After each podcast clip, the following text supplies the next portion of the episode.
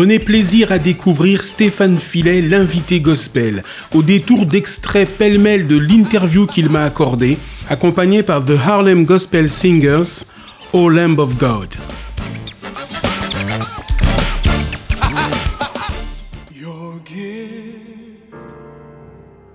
Alors gospel pour moi c'est vraiment le c'est le chant de l'évangile. Gospel ça veut dire évangile en anglais.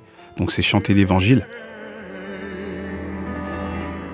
Et comme je le dis, c'est un passage obligé de, mon parcours, puisque Sweetness, on est un groupe de gospel. J'ai un peu élargi mon champ d'action, puisque la soul traite de spiritualité, la soul traite du, du côté social et de l'émancipation euh, sociale, parle aussi d'amour, l'amour agapé, l'amour euh, qu'on porte à quelqu'un. Voilà, c'est. Le gospel m'a beaucoup appris, mais la soul m'a, on va dire, m'a émancipé. Comme tous les artistes euh, que j'ai admirés, hein, comme Marvin Gaye qui, était, qui a commencé avec le gospel, Sam Cooke, Aretha Franklin, Whitney Houston. et tous les artistes émergents, on va dire de la nouvelle scène R&B, soul, ils viennent tous du gospel. Ils viennent tous du gospel. Et Corey Henry, ça vient du gospel. Et tous ces artistes-là, euh, euh, Daniel César, ils ont tous commencé à l'église. Après, c'est une, dénomination. La, musique reste la musique. Il y a des grands artistes qui n'ont pas le, qui n'ont pas euh, l'étiquette gospel, mais qui ont un message très très fort. Comme euh, John Coltrane qui fait de la, du jazz mais on sent c'est vraiment empreint de spiritualité. Franchement, j'ai toujours écouté de la soul, mais je, savais, je ne savais pas que j'allais en faire. J'étais vraiment focus sur le gospel avec euh, le groupe, mais ça s'est fait vraiment naturellement. Ben, mon premier album, c'est vrai que Sous l'influence, il est sorti en 2002. Dans ce registre-là, il est clair que j'étais l'un des premiers. Après, il y a eu Ben, donc le Soul, Corneille qui a suivi. Ils ont fait de très très belles choses. Mais c'est vrai qu'en 2002, j'étais l'un des premiers. Après, il, est clair que on a je, moi, je mets mon frère dedans. On a fait des chœurs de, plein de gens. On a fait, voilà, on a, un bon CV. Mais à la base, voilà, ce qui nous animait, ce qui nous faisait rêver, c'était, voilà, c'était de, de, composer des morceaux.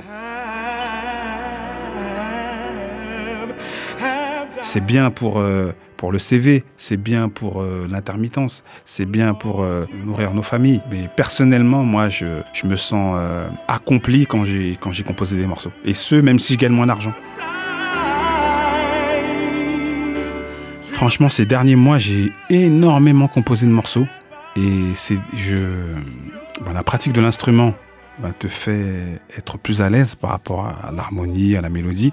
Mais tous mes derniers morceaux, je les ai rêvés. Hein je me réveille, voilà, dans, la nuit, euh, voilà, je rêve d'un, je rêve d'une mélodie, je me réveille avec une mélodie, je l'enregistre au dictaphone et après, la journée, je travaille ce morceau. Euh. Mes 5-6 derniers morceaux, c'est que ça. Euh, franchement, je me suis. fallait encaisser le coup, mais au final, j'aime vraiment beaucoup cette période. Ça paraît paradoxal, mais ça me permet de vraiment de, d'être concentré sur ce que je veux et euh, d'aller à l'essentiel. Et je, me, je, ne me disperse pas.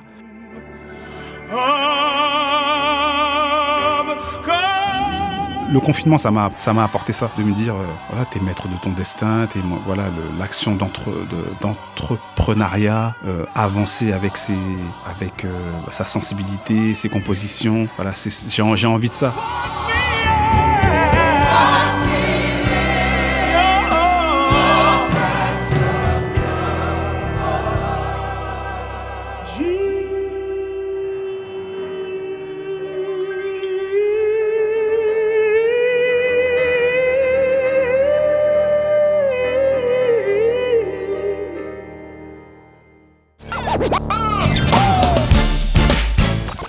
Stéphane Filet est l'invité gospel. Ne ratez pas l'intégrale de son interview ce samedi à 16h, dimanche à 21h, en DAP+, ou en ligne et podcast sur opradio.fr. À demain pour d'autres extraits.